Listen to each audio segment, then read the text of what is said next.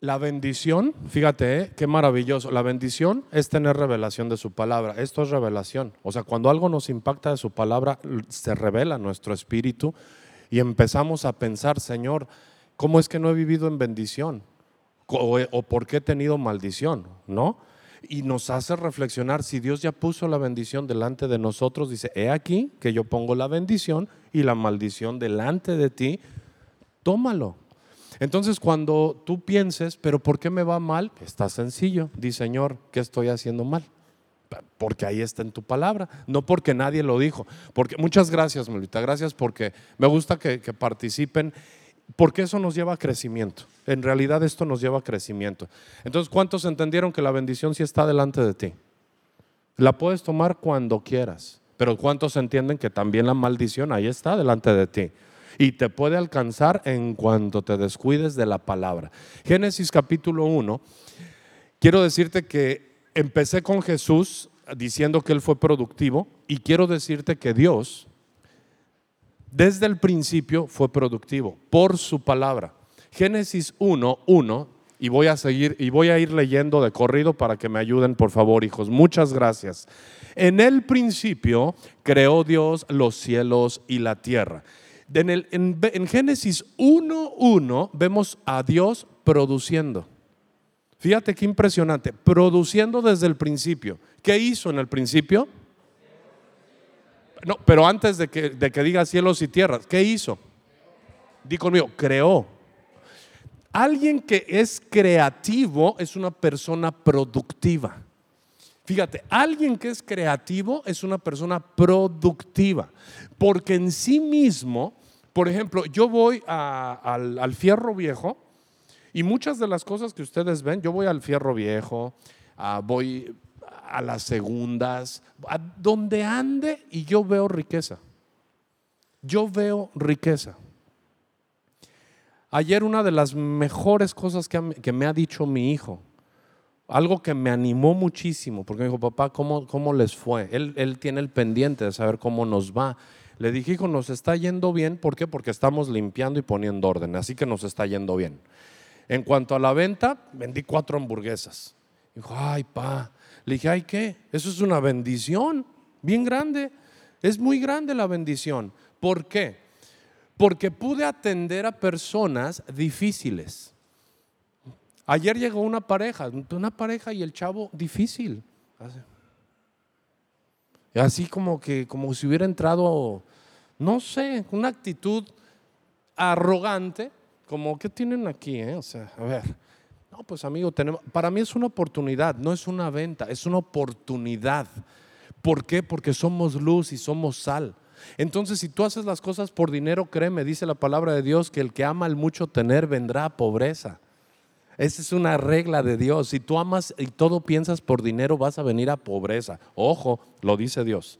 Mas si todo lo haces por servir, entonces dice que el justo es prosperado y encontrará riqueza. Dichoso el hombre que teme a Jehová, porque su esposa es como vid cargada de racimos de uvas deliciosas y, y prospera.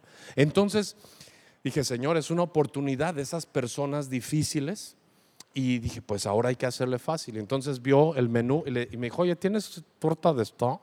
Le dije, fíjate que hay tortas, no tengo. Le dije, pero te voy a ofrecer hamburguesas. ¿Por qué? Porque estamos reabriendo, pero créemelo, dame la oportunidad y, no te voy a quedar mal, te va a gustar, es diferente. ¿Ya las has probado? Le dije, no, pues es una gran oportunidad para que pruebes algo diferente. Ok, y ahí va y se sienta en la mesa, ¿no? De esos que tienen plomo en la sangre y pesados. Pero dije, bueno, y su, novia, de esas parejas que le da, le da pena a la pareja.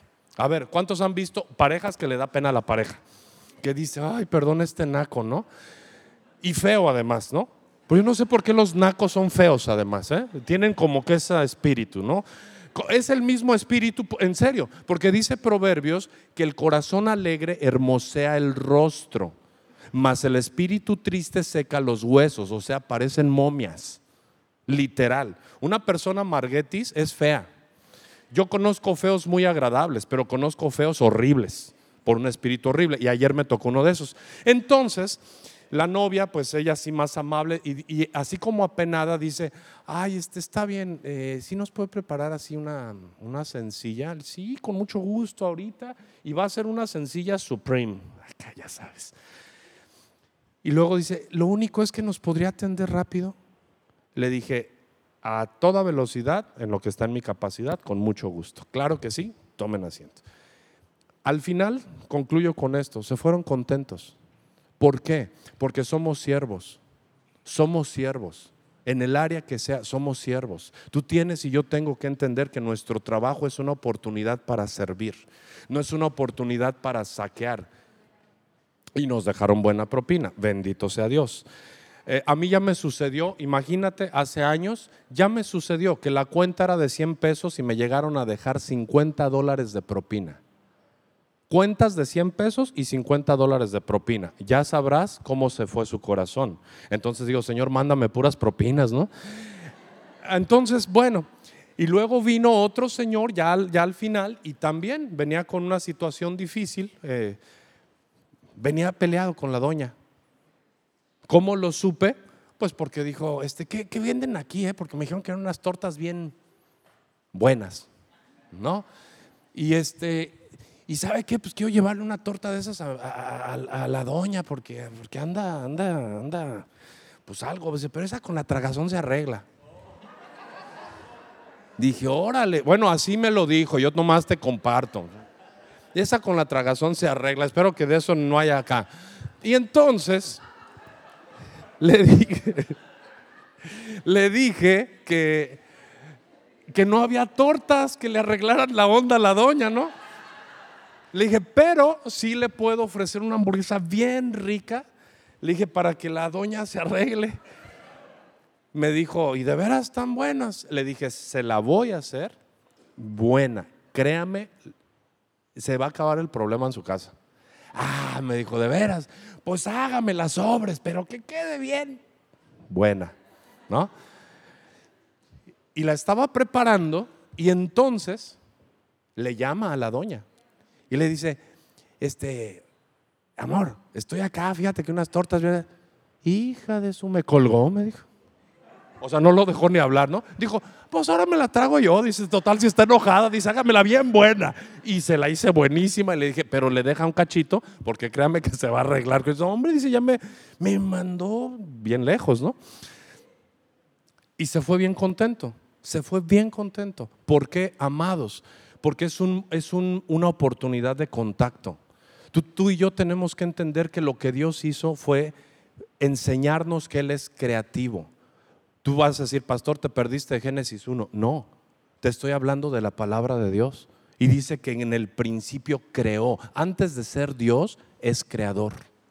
Antes de tú y yo ser personas, antes de ser cristianos, antes de ser líderes, ¿sabes qué tenemos que ser? Creativos. Si en este mundo fuésemos creativos, no estaría devastado nuestro planeta porque reciclaríamos todo, porque optimizaríamos recursos, porque seríamos increíbles. ¿Sabes qué seríamos? El diseño de Dios desde el principio, que puso al, hombre en el huerto del Edén, ¿para qué? Para que lo labrara. ¿Sabes qué es labrar? ¿Qué es labrar? No ladrar, labrar. Dar forma, dar figura, proyectar. Eso es labrar. Y lo que Dios quería es que su hijo Adán, padre de todos los seres vivientes, nos enseñara a proyectar, a ser creativos, a darle forma a los regalos de Dios, porque el Edén ya era un regalo de Dios. Entonces había que darle forma. Entonces, amados, ¿cómo le das forma a tu mujer, a tu esposa? ¿Cómo le das forma a tu marido? ¿Cómo le das forma a tus hijos? ¿Lo haces con creatividad? O lo haces al ahí se va y por eso pasa lo que pasa en las relaciones, porque no hemos entendido que Dios quiere que seamos creativos. A ver, no, no pues les voy a pedir que levanten las manos, pero yo te voy a decir una cosa, tú que vives con tu esposo, ¿hace cuánto, o tu esposa, hace cuánto dejaste de ser creativo como amante, como amigo, como proveedor? ¿Hace cuánto le diste una sorpresa así con un regalo padrísimo, creativo, hecho por tus manos? No necesitas invertir si no tienes. Si tienes, invierte. Porque cuando nosotros invertimos en la mujer, los cielos se nos abren, hombres. Cuando nosotros invertimos en nuestra esposa, los cielos se nos abren. Te lo digo por testimonio. Yo siempre que invierto en mi esposa, después encuentro algo que anhelaba mi corazón, casi regalado. Te lo digo por años de experiencia. Tengo 30 años en esta empresa. En serio, hablando del matrimonio. Tengo 30 años casi, con Ana, ya 30 y qué? 31 y ya casi 32 y ha sido una aventura. En los momentos difíciles la creatividad me ha sacado adelante. En los momentos difíciles donde yo me equivoco, la creatividad del Espíritu Santo me saca adelante. Cuando dejas de ser creativo, empiezas a echar a, secar el huerto de Dios. Y lo que me dijo Abraham es, no, no se me olvidó, sino que te digo, papá, lo único que estoy convencido es que al escucharte con esa alegría, al saber que estás allí, me dijo, sé que estás cansado. Dijo, perdóname por lo que no hice.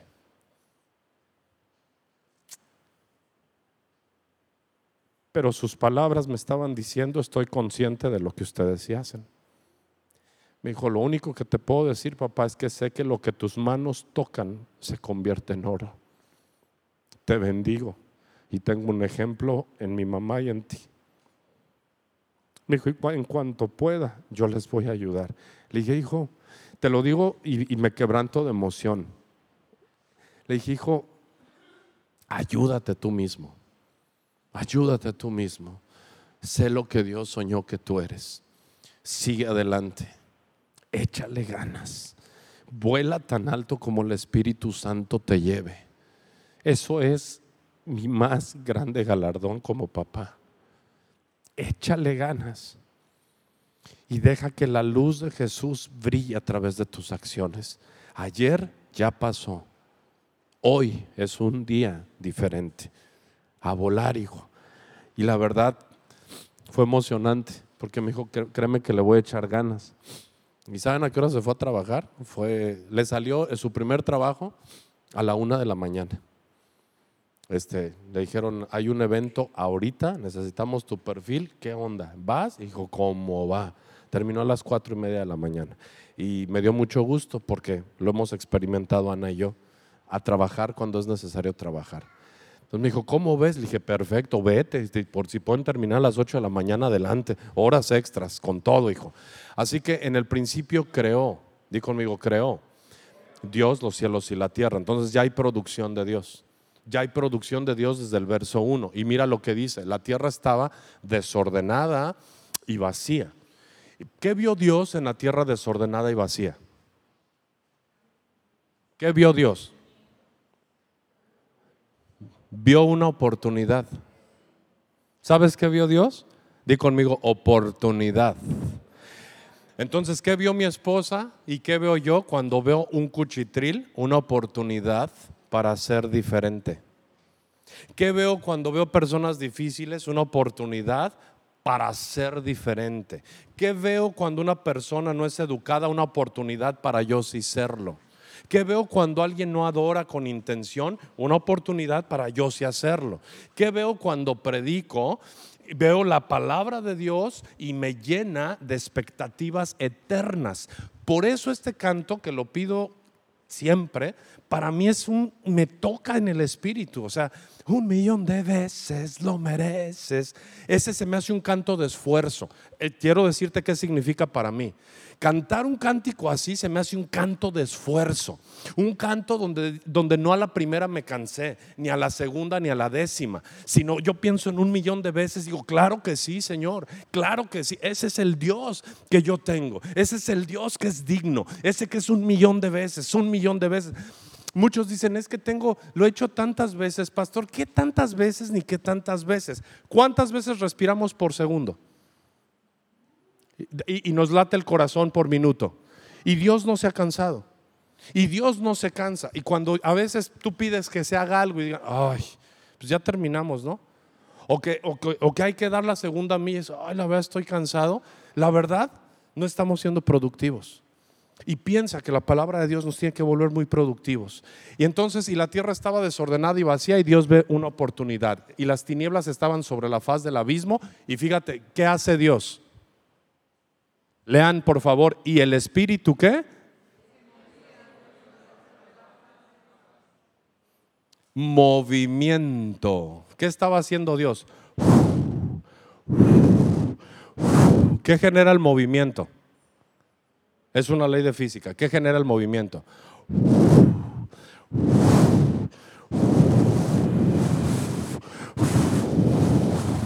Estaba empezando a producir. ¿O no es así, Pati? ¿Qué genera el movimiento en las células? Energía. ¿Y, en qué traducimos la energía? Vida, movimiento, productividad. Lo único que no produce es lo estático. Lo único que no produce es lo estático. Imagínate que Dios hubiera hecho.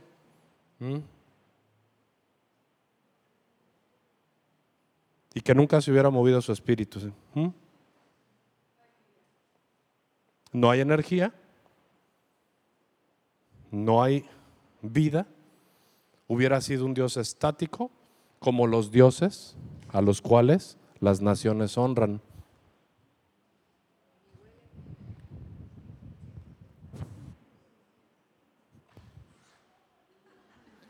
Esos son los dioses estáticos a los que adoran las naciones. Yo digo, qué, qué flojera acercarme a alguien que está así. Como diciendo, ayúdame, tú también. O sea, le pides ayuda a alguien que no se mueve. Le pides ayuda a algo estático. Cuando el Dios productivo es nuestro Padre Celestial. ¿Por qué no le das un fuerte aplauso a ese Dios productivo desde el principio? Ay, Señor.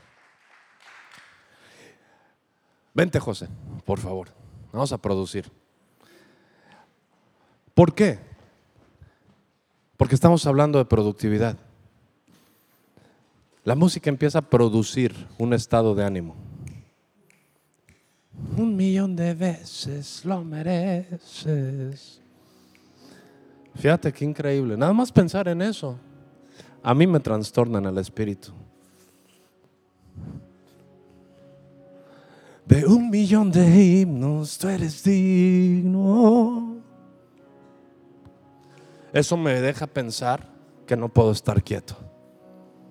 Eso es lo que me hace un adorador en espíritu y en verdad. Eso es lo que quiero transmitir siempre a todos ustedes. Solo piensa en la palabra de Dios y te va a mover. Te va a sacar del conflicto, te va a sacar de la lucha, te va a decir, hijo, hija, esto no es eterno. Queda muy poco tiempo y todo llanto se enjugará y toda lágrima será quitada el dolor y el gemido huirán. Y ciertamente volverán los redimidos de Jehová y volverá nación cantando y gozo perpetuo habrá sobre sus cabezas.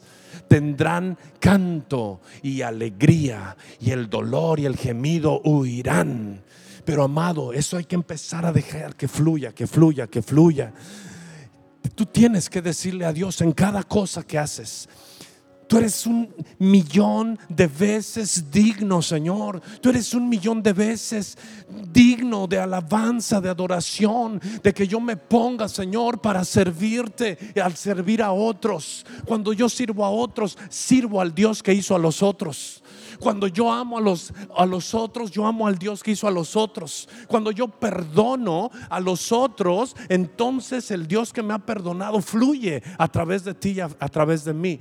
Y dijo Dios, di conmigo, y dijo, dijo. Entonces hay tres principios maravillosos que ya vimos. Creación, movimiento y palabra. Di conmigo, creación, movimiento y palabra. Tres principios que trastornan la vida de la persona más fracasada en esta tierra. Creación, movimiento y palabra. Una vez más di conmigo, creación, movimiento y palabra. Pasen todos los chavos de la alabanza, por favor. Porque hoy solamente voy a decir esto. Hoy solamente quiero decir que el ser productivos es observar a Dios es observar cómo se mueve nuestro creador y empezar a actuar en base a lo que él. A mí no me importan las doctrinas, a mí no me importa ser un supermaestro y tener tanto conocimiento si mi vida no se mueve. A mí no me importa dar unas super prédicas si mi vida no te dice nada. A mí no me importa tener unas teologías impresionantes si vivo en una posilga y mi vida es un fracaso. A mí lo que me importa es que la palabra de Dios haga un efecto en mi vida de creatividad, de movimiento y de palabra. Por eso hago lo que hago, amados. Si tú crees que, ay, el pastor, ¿qué pretenderá? Crear. ¿Cuántos han visto la creación de un espacio diferente en su congregación? ¿Cuántos han visto que es una congregación diferente? Hemos hecho cosas diferentes sin los recursos que tienen muchos. Es más, no tenemos recursos. Gracias a muchos que no son fieles, no tenemos recursos. Gracias a que hay todavía personas que le roban a Dios. No tenemos recursos, es la verdad. Pero yo tengo que hacer algo. Si no hay recursos, yo creo recursos. Entonces me muevo y declaro la palabra de Dios y ve todo lo que hay. Nada más por creerle a Dios. Ve todo lo que hay. ¿Cuántos años tenemos, Héctor? Que nunca sabemos si se va a completar la renta. ¿Cuántos años? Diez años. Y mira todos los que somos. Si tan solo los que estamos dijeran, ¿sabes qué, Señor? Yo voy a ser fiel contigo siempre. Tendríamos recursos sobrados sobrados. Ya hubiéramos hecho el auditorio. Ya hubiéramos, ya tendríamos una congregación increíble para testimonio, no por producción. Yo no, no me quiero poner gorra y subirme a predicar y sentirme muy chévere. No, amados. Yo quiero que cuando yo me vaya de esta vida, de este planeta, tú puedas decir, yo conocí un hombre, yo conocí una mujer que dieron todos los días de su vida creyéndole a Dios, creando, moviéndose y declarando la palabra. Porque si yo me muevo para que tú me reconozcas, el día que yo me muera me dejas de reconocer. Pero si yo me muevo para que Dios me reconozca, voy a llegar a su presencia y va a decir, buen siervo y fiel. En lo poco fuiste fiel, sobre lo mucho te pondré. Y esa oportunidad es para ti, y esa oportunidad es para ti, y esa oportunidad es para todos. Dale un aplauso a Dios, porque Él te deja ser alguien productivo, alguien poderoso en su palabra. Los milagros están disponibles, la sanidad está disponible, pero tenemos que ser creativos, tenemos que empezar a generar movimiento. Muévete, dile al que está a tu lado, muévete, ya es tiempo de que te muevas. ¿Cuál es el fruto de este último año en tu vida? ¿Cuál es el fruto de tu ministerio? ¿Cuál es el fruto de tus palabras? ¿Cuál es el fruto de tus acciones? Porque es tiempo de que busques un fruto de vida eterna para la gloria de Dios. Y dijo Dios, sea la luz. Y fue la luz. Di conmigo, y fue la luz. ¿Por qué? Por la palabra de Dios. Porque la palabra de Dios produce. Porque Él puso poder en su palabra. Lucas capítulo 5, verso 5. Y con eso voy a terminar. Tú lee Génesis porque no quiero tomar más tiempo. Quiero adorar a Dios contigo. Todo lo que Dios dijo que se hiciera, lo hizo por su palabra. Todo, todo, todo todo. Creación, lo ves en todo lo que hizo y lo ves en todo lo que sigue haciendo. Creación. Movimiento, Dios se sigue moviendo y palabra. Dios sigue dándonos su palabra. Amados, es tiempo de despertar. Quita el letargo espiritual de tu vida. Quita la flojera, quita la conchudez, quita todo lo que te ha estorbado para no ver la gloria de Dios sobre ti. Deja los pretextos baratos. Deja de decir, Señor, es que tú sabes, tengo este compromiso. ¿Sabes algo? Tu compromiso más grande es salvar tu alma. Ese es tu compromiso más grande. Tu compromiso más grande es ser librado del infierno, porque Satanás todos los días trabaja para que tú y yo no podamos ir al reino de los cielos. Aguas con eso, aguas con eso. ¿Te ofendieron? Pasa la ofensa por alto. Si tú supieras lo que nos pasó hace una semana, hay gente que está dispuesta a dañarte. ¿Y sabes qué?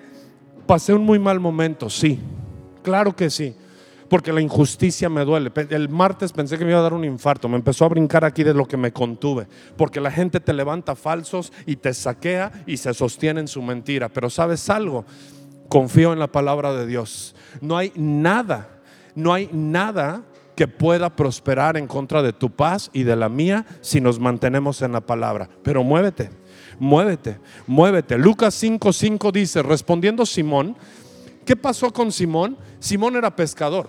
Simón había estado tratando de pescar toda la noche. Él, tenía experiencia como pescador.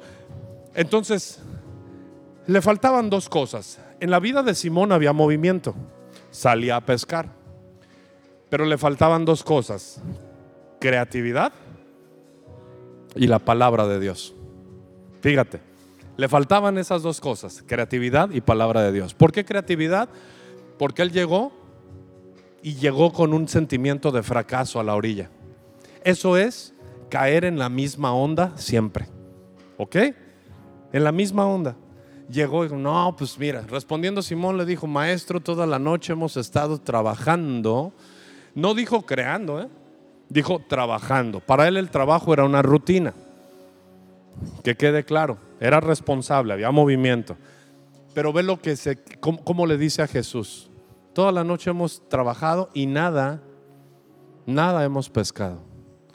Son palabras de alguien que no es creativo. Por lo menos le hubiera dicho, la verdad, Señor, no sacamos ningún pez, pero ah, qué gripón agarré. Algo, algo le hubiera dicho diferente, ¿no? Es decir, agarré un gripón con esta brisa, pero no, dijo lo mismo. Tú y yo hemos dicho lo mismo muchas veces. Nos agüitamos y somos los mismos. No, ya vas a empezar. ¿Otra vez? Años contigo y lo mismo. Creatividad, peleate por algo nuevo. A ver, todas las parejas, peleense por algo nuevo, no por lo mismo.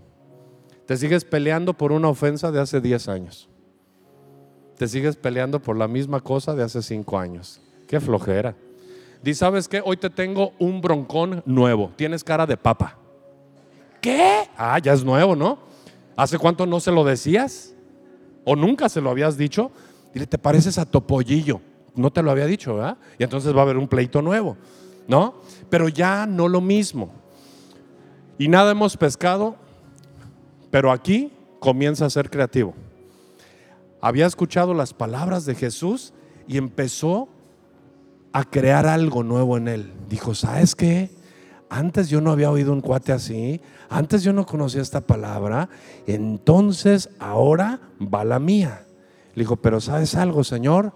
Más en tu palabra echaré la red. Dale un aplauso a Jesús, porque Él despertó al poder de la palabra, despertó para ser creativo. Dijo, más en tu palabra. Hizo algo diferente en su vida. Nunca antes lo había hecho, pero por la palabra dijo, ahora sí. El mismo lago, la misma barca, las mismas redes, pero con algo nuevo, la palabra de Jesús. Y habiendo hecho, habiéndolo hecho, encerraron gran cantidad de peces y su red se rompía. ¿Cuántos conocen las redes de pesca? ¿Sabes cuántos kilos tiene que haber para que una red de pesca se rompa? Tiene que sobrepasarse con más del doble del peso para que revienten los cordeles. ¿Ve lo que es ser creativo? Moverse y ocupar la palabra de Dios. Rompe tus propias redes en el nombre de Jesús. Rompe tus propios límites. Haz cosas sobrenaturales. Empieza a orar sobrenaturalmente. Deja de pedir por lo mismo. Ay Señor, ahí te encargo a mi hijo. Cúbrelo, bendícelo. Guárdalo, rodéalo. Eso es bueno cuando no, no rompes límites. Pero ¿sabes qué? Cuando dice Señor, que sea un guerrero, Señor, que sobrepase los límites, Señor, que su vida sea una luz, que lo incomodes con tu palabra y él incomode con tu palabra, entonces estás forzando las redes, entonces estás llevándolo más allá. ¿Qué es lo que te mueve, amado? ¿Qué es lo que te mueve o qué es lo que te ha dejado de mover? Cierra tus ojos un momento y concéntrate en la palabra de Dios. Piensa en los límites que te has puesto por muchos años. Tu límite ha sido ver a otros. Tu límite ha sido la ofensa de alguien más. Tu límite ha sido la envidia o sentirte apoquinado. Tu límite es que no has podido ver que la palabra de Dios es poderosísima. Pero eso que Salomón dijo fue porque estaba rompiendo los límites. Dijo, Señor, hoy sé que todo es vanidad de vanidades. No hay cosa mejor para el hombre que buscar de ti. No hay cosa mejor para el hombre que romper los límites. Y él era un rey. Él era alguien que había experimentado todo, pero decidió romper sus límites diciendo, porque el todo del hombre es Dios. Y de ahí nace este precioso canto que a ti y a mí nos ministra miles de años después de que alguien lo confesó. Vamos a adorar al Señor.